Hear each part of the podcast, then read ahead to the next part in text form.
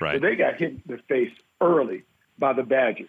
And look, they, they stumbled back to the corner. They may have taken a, a standing eight count, but the way that they reeled off those points to come back and win in the Big Ten title game, man, it speaks volumes about their grit, the resiliency, the perseverance, all those words that you want to throw Yeah. in there.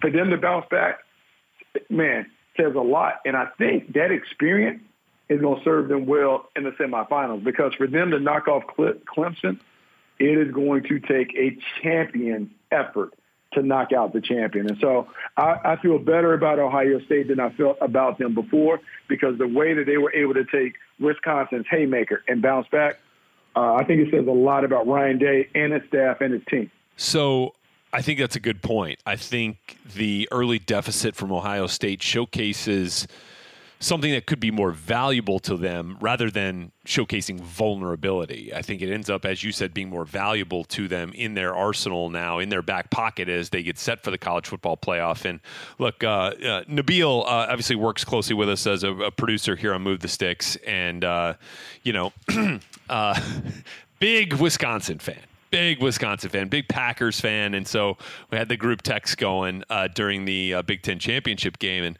I love you, Nabil. Uh, it was twenty-one-seven. He was feeling it, and his text goes, "Wisconsin is winning this." Well, I saw that. They, I saw that. They didn't score another point. they didn't score another point. Oh man, Nabil, I felt for you on that one. I was like, oh boy, there's the kiss of death.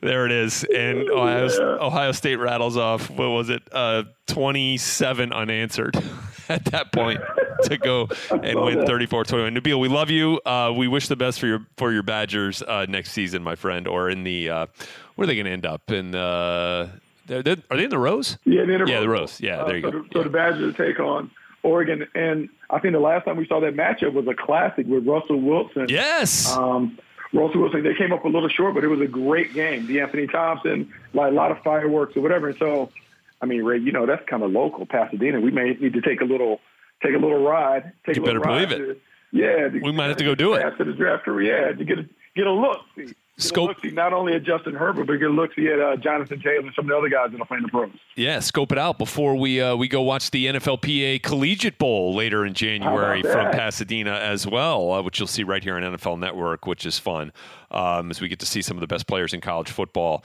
take the field. All right, so that uh, and then my final takeaway um, after your three there on championship weekend was Lane Kiffin.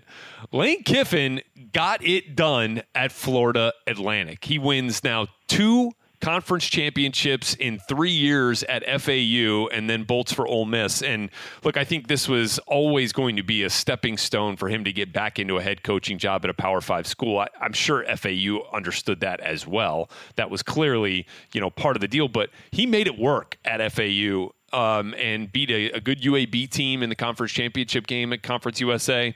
Um, I, what, so there's a couple of things wrapped up in that. I think it's a really intriguing hire for Ole Miss. Um, I- and obviously, anytime, anywhere Lane Kiffin goes, it's going to draw some attention. So, you know, like I think it, it it it did what it was supposed to do for Lane Kiffin, got him another another opportunity at a Power Five school, but also for FAU. I mean, this you can win at Florida Atlantic. Uh, I think that's that's an attractive job. There's some good players there now too, and he's recruited some good players there. Uh, I think